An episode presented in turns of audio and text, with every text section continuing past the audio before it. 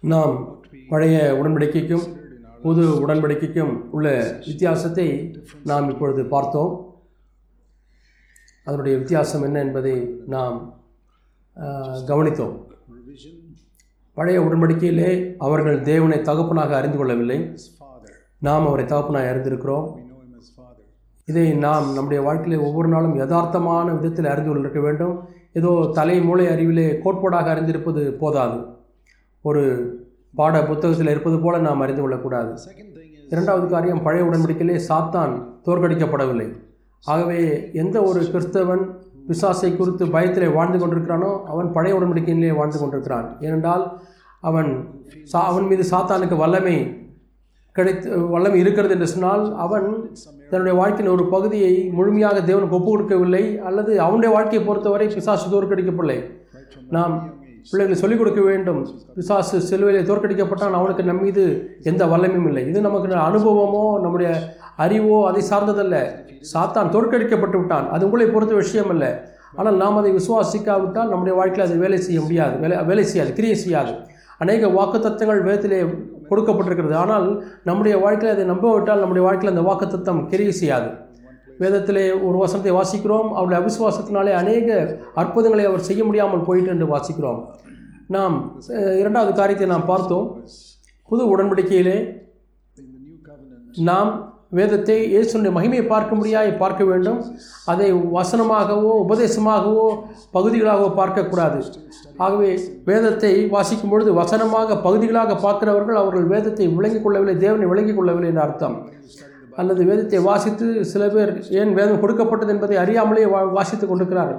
அநேக நல்ல கிறிஸ்தவர்கள் பழைய உடன்படிக்கையின் கீழாக வாழ்ந்து கொண்டிருக்கிறார்கள் இந்த ஒரு பகுதியிலே. அவர்கள் இயேசு வேதத்தை வாசிக்கும் பொழுது இயேசுடைய மகிமையை அவர்கள் பார்ப்பதில்லை. உங்களை நீங்களே கேட்டு பாருங்கள். கடைசியின் கால கடைசியாக எப்பொழுது நீங்கள் வேதத்தை வாசிக்கும் பொழுது இயேசு மகிமையை பார்த்தீர்கள்? அல்லது உபதேசத்தை தான் பார்க்கிறீர்களா? இன்னொரு காரியம் பரிசுத்த ஆவியானவர் இயேசுடைய மகிமையை எதற்காக நமக்கு காண்பிக்கிறார் என்று சொன்னால் அந்த சாயலை போல நம்மை மாற்றும்படிக்காக. நீ இப்படி இல்லை என்று சொல்லி உன்னை குற்றப்படுத்துவதற்காக அவர் காண்பிக்கவில்லை. ஆகவே அவர் நம்மை பரிதாபமுள்ள நிலையிலே உணரும்படியாக அவர் செய்வதில்லை. நம்மை உற்சாகப்படுத்தும்படியாகத்தான் வேதவசனத்தை நமக்கு கொடுத்திருக்கிறார்.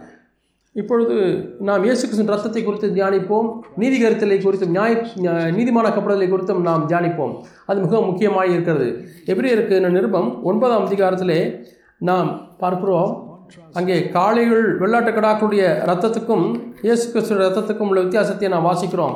எபிரேயர் ஒன்பதாம் அதிகாரம் பதிமூன்று பதினான்கு வசனங்களிலே நாம் வாசிக்கிறோம்.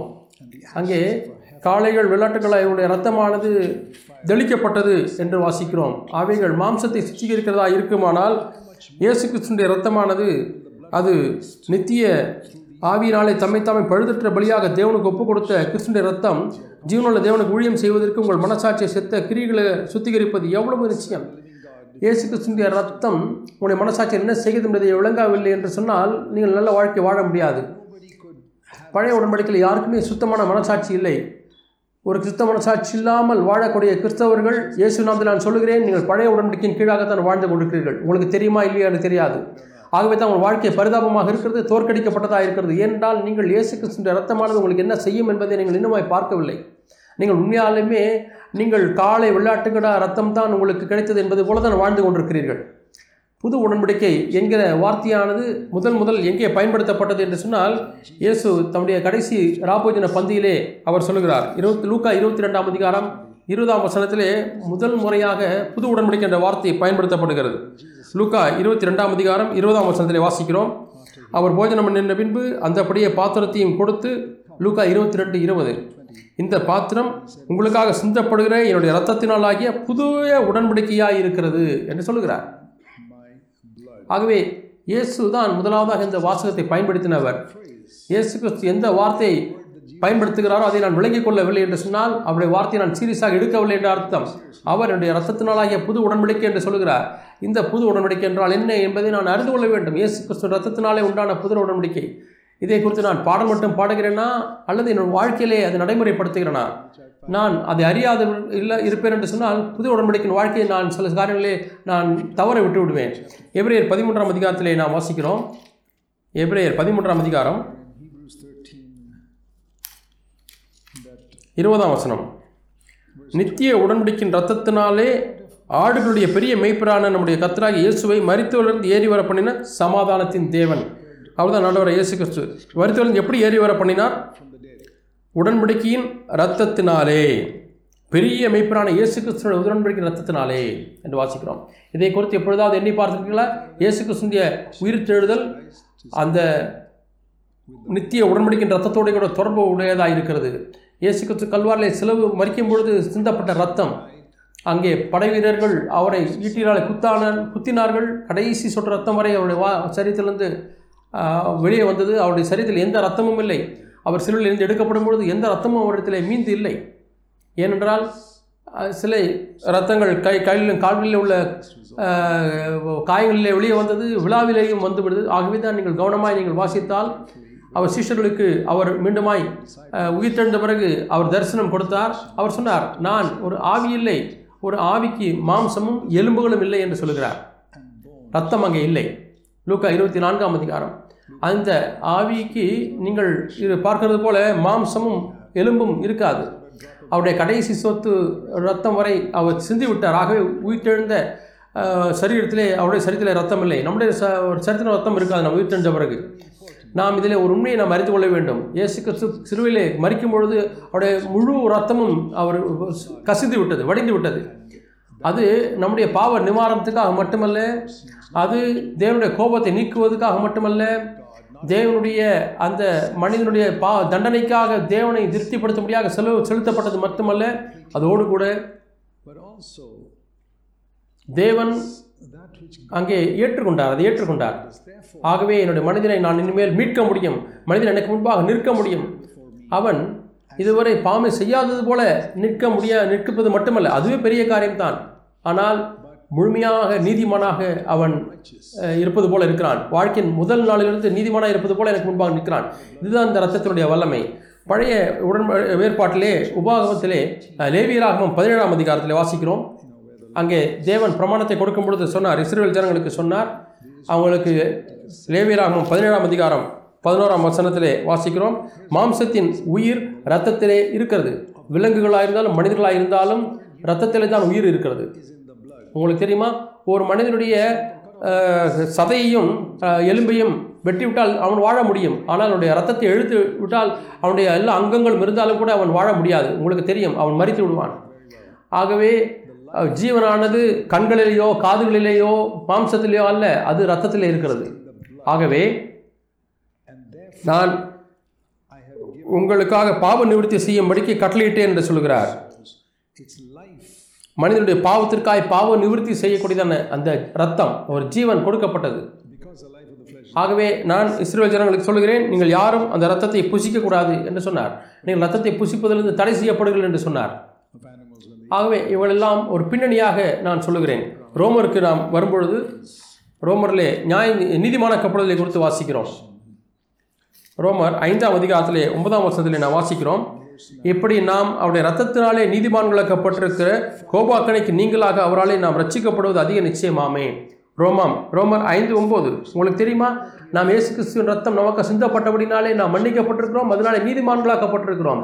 ஆகவே இதை நாம் அறிந்து கொள்வது மிக முக்கியமானது. நீதிமானாக்கப்படுதல் என்பது நீதிமான் என்று அறிவிக்கப்படுவது.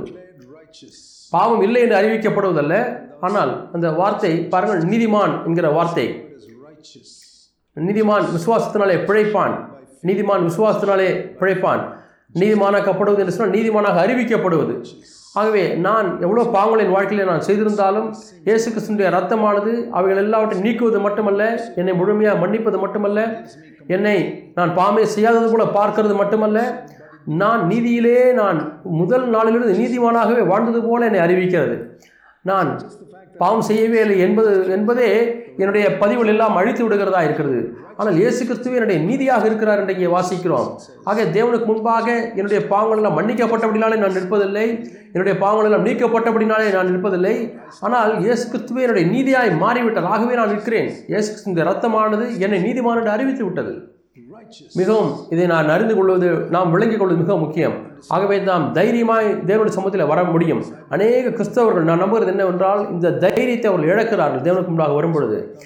எப்பொழுதுமே தேவன் என் மீது கோபமாக இருக்கிறாரா? என்னை ஏற்றுக்கொண்டாரா? நான் எவ்வளோ தவறுகளை செய்திருக்கிறேனே என்று அவர்கள் கவலைப்பட்டு கொண்டிருக்கிறார்கள். நீங்கள் நீதிமானாக்கப்படுதலை குறித்து நீங்கள் விளங்கிக் கொள்ளவில்லை. பிசாசு நீங்கள் விளங்க வேண்டும் என்று அவள் விரும்பவில்லை. உங்களுக்குள்ளாக நீங்கள் தயக்கப்படுகிறீர்கள் அதை பிசாசு விரும்புகிறான். பிசாசு சொல்லுகிறான் ஓ தைரியமாய் தேவனுடைய சமூகத்தில் வராதே. எப்பொழுதாவது நீ ஒரு முறை வந்துவிட்டு போ என்று அவன் சொல்லுவான். ஆனால் அந்த தைரியமானது நீதிமானாக்கப்படுவதனாலே வருகிறது. அவன் பெருமைக்காரனாக இருக்கிறபடினாலே அல்ல ஆனால் அவன் தன்னுடைய மனசாட்சியை தூய்மையாக காத்து கொண்டபடினாலே. எபிரேயர்லே நாம் வாசிக்கிறோம். நாம் இப்பொழுது வாசித்த வசனம் எவ்வளவு கிறிஸ்துவின் ரத்தம் நம்மை அதிகமாக சுத்திகரியும் நம்முடைய மனசாட்சியை சுத்திகரிப்பது அவ்வளவு நிச்சயம் என்று வாசிக்கிறோம். நாம் ஜீவனுள்ள தேவனுக்கு ஊழியம் செய்யும்படியாக மனசாட்சியை செத்த கிரிகளரை சுத்திப்பது எவ்வளவு நிச்சயம்? என் மனசாட்சி சுத்தமாக இல்லை என்று சொன்னால் தேவனுக்கு ஊழியம் செய்ய முடியாது. ஆகவே தேவன் உங்களுடைய ஊழியத்தை ஏற்றுக்கொள்வார் என்று நீங்கள் என்ன வேண்டாம். உங்களுடைய மனசாட்சியானது ச- சரி செய்யப்படவில்லை என்றால் சீராக்கப்படவில்லை என்றால் உங்கள் ஊழியத்தை அவர் ஏற்றுக்கொள்ள மாட்டார். திரளான மனம் திரும்பின விசுவாசிகள் இருக்கிறார்கள். அவர்கள் தங்களுடைய வாழ்க்கையில் சீராக்கப்படாத அனைத்து காரியங்களை வைத்திருக்கிறார்கள். சிலரை மன்னிக்கவில்லை சிலருடைய மன்னிப்பை கேட்கவில்லை. அவர்கள் தேவனுக்கு ஊழியம் செய்ய முடியும் என்று எண்ணுகிறார்கள். தங்களை தாங்களே வஞ்சித்துக் கொள்கிறார்கள் அவர்கள் ஜீவனில் தேவனுக்கு ஊழியம் செய்ய முடியாது. அவருடைய மனசாட்சி முற்றிலுமாய் சு- சுத்திகரிக்கப்படவில்லை என்று சொன்னால் தேவனுக்கு ஊழியம் செய்ய முடியாது. இயேசு கிறிஸ்துடைய ரத்தம் உங்கள் கடந்த காலத்தை நீக்கிவிட்டது இடைப்பட்டு விட்டது என்பதை நீங்கள் நம்பவில்லை என்று சொன்னால் தேவனுக்கு முன்பாக நீதிமான இருங்கள் என்று நீங்கள் நம்பவில்லை என்று சொன்னால் நீங்கள் தேவனுக்கு முன்பாக பெரிய பிரசங்கராய் நீங்கள் செய்த எல்லா ஊழியர்களும் அது நேரத்தை நீங்கள் வீணாக்கி விட்டீர்கள் தேவனுக்கு முன்பாக ஒரு காலம் ஏற்று ஏற்றுக்கொள்ளப்படாது. அவர் அதை குறித்து அவர் நல்ல உணர்வு வைத்திருக்க மாட்டார். நீங்கள் சண்டே ஸ்கூல் ஊழியத்தை செய்யலாம் எந்த ஊழியத்தை வேண்டுமானாலும் செய்யலாம். அருமையான சகோதரர்களே உங்களுடைய மனசாட்சியானது சுத்திகரிக்கப்பட வேண்டும். ஜீவனுள்ள தேவனுக்கு ஊழியம் செய்வதற்கு உங்கள் மனசாட்சி சுத்திகரிக்கப்பட வேண்டும். ஆகவே தான் அப்போ சிலர் இருபத்தி நான்கிலே பவுல் சொல்கிறார் அப்போ சிலர் இருபத்தி நான்கிலே பவுல் சொல்கிறார் நான் நீதிமானுடைய வீட்டிலே நான் இருக்க வேண்டும் என்று விரும்புகிறேன். பதினைந்தாம் வசனத்தில் சொல்கிறார் அப்போ சிலர் இருபத்தி நான்கு பதினைந்து. நான் பிரயாசப்படுகிறேன் என்று சொல்கிறார். சில காரியத்தை நான் செய்ய வேண்டும். அது தானாகவே நடைபெறுவதில்லை. நான் எனக்கு பிரயா பிரயாசப்பட்டு நான் என்- என்னால் முடிந்ததை செய்கிறேன். எதற்காக என்றால் நூறுக்கு நூறு என்னுடைய மனசாட்சியை தேவனுக்கு முன்பாகவும் மனிதனுக்கு முன்பாகவும் குற்றமற்றதாக இருக்கும்படியாக பிரயாசப்படுகிறேன். உங்களுக்கு தெரியுமா? தேவனிடத்திலே பாவத்தை மன்னிப்பது எளிது. மனிதனிடத்திலே பாவத்தை அறிக்கை செய்வது கடினம். நீங்கள் கண்டுபிடித்தீர்கள் என்று எண்ணுகிறேன். நீங்கள் மனிதனிடத்திலே கோவப்பட்டு விட்டீர்கள். நீங்கள் அந்த நபரத்தில் போய் மன்னிப்பு கேட்பது என்பது கடினமாக இருக்கிறது. ஆனால் தேவனிடத்தில் நீங்கள் எளிதாய் மன்னிப்பு கேட்டுக்கொள்ளலாம் இது எதை காண்பிக்கிறது? நமக்குள்ளாக இருக்கக்கூடிய மிகப்பெரிய பெருமையை காண்பிக்கிறது. பரிசுத்த தேவனுக்கு முன்பாக வந்து பாவத்தை அறிக்கை செய்வதிலே எளிதாய் உணர்கிறோம். ஆனால் மனிதனிடத்திலே போய் நம் இப்போ பாவத்தை அறிக்கை செய்வதற்கு கஷ்டப்படுகிறோம். அவரிடத்தில் போய் மன்னிப்பு கேட்பதற்கு கஷ்டப்படுகிறோம். பரிசேயன் தனக்கென்றே ஜெபித்து கொண்டிருந்தான். அதுபோல நாம் இருக்கிறோம். அவன் தேவனுக்கு முன்பாக வருகிறவன் வருகிறான் என்பதுக்கு என்ன நிரூபணம் என்று சொன்னால் பரிசுத்தமில்லாத மனிதனிடத்துக்கு முன்பாக மன்னிப்பு கேட்பதற்கு ஆயத்தமாக இருந்தால் தேவனிடத்திலே வர முடியும். ஆகவே மனிதனிடத்தில் மன்னிப்பு கேட்கவில்லை என்று சொன்னால் நீங்கள் தேவன் உங்களை மன்னித்து விட்டார் என்று நம்ப வேண்டாம். அவர் மன்னிக்கவில்லை. ஆகவே உங்களுடைய மனசாட்சியை நீங்கள் தேவனுக்கு முன்பாகவும் மனிதனுக்கு முன்பாகவும் சுத்த மனசாட்சியை காத்துக்கொள்வதற்கு பிரயாசப்பட வேண்டும். இயேசு கிறிஸ்து ரத்தத்தினாலே அது சாத்தியமாகும். இயேசு கிறிஸ்து ரத்தத்தினாலே அவர் ரத்தத்தை சிந்தினார். அது மூலமாக நாம் நீதிமான்களாக்கப்பட்டிருக்கிறோம் நீதிமான்கள் அறிவிக்கப்பட்டிருக்கிறோம். ஒன்று யோமானிலே நாம் வாசிக்கிறோம். நான் வேத பாடத்தை எடுக்கவில்லை. நான் உங்களுக்கு உங்களை ஊக்குவிக்கும்படியாக சில காரியங்களை உங்களுக்கு சொல்லுகிறேன். நீங்களே மீதி வேதத்தை வாசித்து கண்டுபிடியுங்கள். இந்த கூட்டங்கள் எல்லாம் உங்களை உற்சாகப்படுத்தும்படியாகத்தான் ஒன்று யோவான் ஒன்றாம் அதிகாரம். இந்த வசனத்தை கவனமாய் வாசிங்கள் நாம் ஒன்பதாம் வசனத்தை நாம் அறிந்திருக்கிறோம். நம்முடைய பாவங்களை நாம் அறிக்கையிட்டால் தேவன் நம்மை மன்னிப்பதற்கு நீதி முன்மையுள்ளவராயிருக்கிறார் இயேசு கிறிஸ்துவின் ரத்தம் எல்லா அநியாயத்தையும் இன்னைக்கு நம்ம சுத்திகரிக்கும். அது தெளிவாக இருக்கிறது ஆனால் ஏழாம் வசனத்திலே பாசுங்கள் அவர் ஒளியில் இருக்கிறது போல நாம் ஒளியில் நடந்தால் என்று வாசிக்கிறோம். அப்படியானால் நமக்கு ஐக்கியம் ஒருவருடன் ஐக்கியப்பட்டிருப்போம். இயேசு கிறிஸ்துவின் ரத்தம் நம்மை சகல பாவங்களை நீக்கி நம்மை சுத்திகரிக்கும்? உங்கள் வாழ்க்கையில் பாவம் வைத்துக்கொண்டு எப்படி தேவனோடு ஐக்கியப்பட முடியும்? ஆனால் இங்கே சொல்லப்பட்டிருக்கிறது இயேசு கிறிஸ்துவின் ரத்தம் உங்களை நீங்கள் ஒளியில் நடந்தால் தான் சுத்திகரிக்கும் என்று சொல்லுகிறது. மிகவும் அதிகமாய் தவறாய் சொல்லப்படக்கூடிய வசனம் இதுதான். இயேசு கிறிஸ்துவின் ரத்தம் உங்களை எல்லா பாவங்களையும் நீக்கி சுத்திகரிக்கும் என்பது இல்லை அப்படி அல்ல? நான் ஒளியிலே நடந்தால்தான் தேவன் ஒளியிலே இருக்கிறது போல நான் ஒளியிலே நடந்தால்தான் அப்பொழுதுதான் இயேசு கிறிஸ்துவின் ரத்தம் நம்முடைய எல்லா பாவங்களையும் நீக்கி நம்மை சுத்திகரிக்கும். மிகவும் தவறாய் அடிக்கோடிடப்படுகிற வசனம் இதுதான். இயேசுவின் ரத்தம் எல்லா பாவங்களும் நீக்கி சுத்திகரிக்கும். கிறிஸ்தவர்களுக்கு ஒரு பழக்கம் இருக்கிறது. அவர்கள் நிபந்தனை நீக்கிவிட்டு வாக்குத்தத்தை மட்டும் அவர் சொந்திக்கிறவா இருக்கிறார்கள் ஆகவே தான் அந்த வாக்குத்தம் நம்முடைய வாழ்க்கையில் கிரியை செய்வதில்லை. ஒவ்வொரு வாக்குத்தத்தத்துக்கும் ஒரு நிபந்தனை உண்டு. இயேசு கிறிஸ்தின் ரத்தம் எப்பொழுது உங்களை சுத்திகரிக்கும். நீங்கள் ஒளியில் நடந்தால்தான். நான் ஒளியில் நடக்கிறேன் என்பதனுடைய அர்த்தம் என்னவென்றால் என்னுடைய எல்லா தெரிந்த பாவனையும் நான் நறுக்கை செய்திருக்கிறேன். என்னுடைய மனசாட்சியானது முற்றிலுமாய் சுத்தமாக இருக்கிறது. அப்படியானால் என்னை எதிலிருந்து இயேசு கிறிஸ்தின் ரத்தம் சுத்திகரிக்க முடியும்? என்னுடைய நான் அறியாது இருக்கக்கூடிய பாவம் அது என் வாழ்க்கையில் இன்னுமாய் இருக்கிறது. அது தேவ பரிசுத்தமான தேவன் வருவதற்கு தடை செய்யும் அங்கே என்ன சொல்கிறார் என்று சொன்னால் நீங்கள் உங்கள் மனசாட்சியை சுத்தமாய் காத்துக்கொண்டால் நீங்கள் முழுமையாக ஒளியிலே தேவன் கொடுக்கக்கூடிய வெளிச்சத்தில் நடப்பீர்கள் என்று சொன்னால் அப்பொழுது தேவன் தன் உணர்வற்ற பாவத்தையும் அவர் பொருட்படுத்திக் கொள்வார் அதையும் அவருடைய ரத்தத்தினாலே அவர் கழுவிடுவார் அப்போ இல்லாவிட்டால் நீங்கள் அவர் முன்பாக நிற்க முடியாது. அது ஒன்று யோவான் ஒன்று ஏழு நீங்கள் தெரிந்த பாவம் சுத்திகரிக்கிறதை குறித்து பேசவில்லை. அது யோவான் ஒன்று ஒன்பது. ஒன்று யோவான் ஒன்று ஒன்பது. ஒன்று யோவான் ஒன்று ஏழு நீங்கள் ஒளியிலே நடந்து பாவங்களை அறிக்கை செய்து விட்டால் நீங்கள் தேவனுடைய சமூகத்தில் வரும்பொழுது நீங்கள் ஏஎல்எல் என்று சொல்லக்கூடிய எல்லா பாவங்களிலிருந்தும் நம்மை சுத்திகரிக்கிறது. அது நம்முடைய வாழ்க்கையிலே தன் உணர்வற்ற பாவங்களையும் அது சுத்திகரிக்கிறது. நாம் தேவனுடைய சமூகத்திலே நாம் தைரியமாய் நாம் வர முடியும். நாம் தொண்ணூறு சதவீதத்திலே நாம் கிறிஸ்துவை போல இல்லை நமக்கு தெரியாது. ஆனால் நீங்கள் தெரிந்திருக்கக்கூடிய பகுதிகளிலே நேர்மையுள்ளவர்களாக இருந்தால் நீ தெரியாத பகுதியிலே நான் பொருட்படுத்துகிறேன் என்று ஆண்டவர் சொல்கிறார். ஆகவே இதை ஞாபகத்தில் வைத்துக் கொள்ளுங்கள். நான் சொல்வதனுடைய காரணம் என்னவென்றால் உங்களுடைய சாத்தானுடைய உங்கள் வாழ்க்கையில் சாத்தானுக்கு இருக்கக்கூடிய சக்தியும் வல்லமையும் நான் எடுத்துவிட விரும்புகிறேன். அந்த தைரியத்தை அவன் எடுத்து விடுகிறானே அதை நான் நீக்க விரும்புகிறேன். ஆகவே தேவனுடைய தைரியம் இல்லாமல் தேவனுடைய சமூகத்தில் வர முடியாது. நான் இந்த காலையிலே தேவன் வேதத்தை வாசிக்கவில்லை ஆகவே நான் தேவனுக்கு வர முடியாது. அது நிபந்தனை அல்ல. நீங்கள் காலையில் வேத்தை வாசித்தீர்களா இல்லையா என்பது நிபந்தனை அல்ல. சுத்த மனசாட்சி இருக்கிறதா இல்லையா என்பதுதான் நிபந்தனை. நீங்கள் வேதத்தை வாசித்து விட்டும் தூய்மையான மனசாட்சி இல்லை என்று சொன்னால் தேவனுக்கு முன்பாக வர முடியாது. ஆயிரத்தி ஐநூறு ஆண்டுகளாக வேதம் ஜனனுடைய கைகளில் இல்லை. எப்படி அவர்கள் எதை வாசித்தார்கள்? அறுநூறு ஆண்டுக்கு முன்பாக தான் வேதம் நம்முடைய கையில் அச்சடிக்கப்பட்ட வேதம் நம்முடைய கையில் இருக்கிறது. நிபந்தனை என்னவென்றால் சுத்தமான மனசாட்சி. எந்த காரியத்தை காட்டிலும் ஒரு நாளை நீங்கள் சுத்தமான சாட்சியோடு கூட ஆரம்பியுங்கள். நாள் முழுவதுமாய் சுத்தமான சாட்சியோடு கூட வாழுங்கள். அந்த நாளை சுத்தமான சாட்சியோடு கூட நீங்கள் முடியுங்கள். இப்படித்தான் நாம் தேவனுடைய சமூகத்தில் எல்லா நேரங்களையும் நான் வாழ முடியும். நாம் தைரியமாக தேவனிடத்தில் எப்பொழுது வர முடியும் என்று சொன்னால் நாம் அறியாத பாவங்கள் அறி அறிந்த பாவங்கள் மட்டுமல்ல அறியாத பாவங்களும் இயேசு கிறிஸ்து ரத்தத்தினாலே கழுவப்படுகிறது. நான் தேவனுக்கு முன்பாக தைரியமாக நான் வருகிறேன். ஆகவே நான் பரிசுத்தமாகிவிட்டேன் என்று அது அர்த்தம் அல்ல ஏனென்றால் நான் ஒளியிலே நடக்க நடக்க ஒளியிலே நிற்பதல்ல ஒளியிலே நடப்பது. நான் ஒளியிலே நடக்கக்கூடிய ஒவ்வொரு எடுத்து வைக்கக்கூடிய அடியிலையும் எனக்கு எனக்கு அதிகமாக வெளிச்சம் பெறுகிறேன். என்னுடைய வாழ்க்கையின் பகுதிகள் இதுவரைக்கும் தெரியாத பகுதிகளிலே நான் வெளிச்சம் பெறுகிறேன். என்னுடைய வாழ்க்கையை ஒரு பெரிய கருப்பு வட்டமாக எடுத்துக்கொள்கிறேன். கொஞ்சம் வெளிச்சம் பெறும் பொழுது கொஞ்சம் வெள்ளை பகுதி மாறு வருகிறது.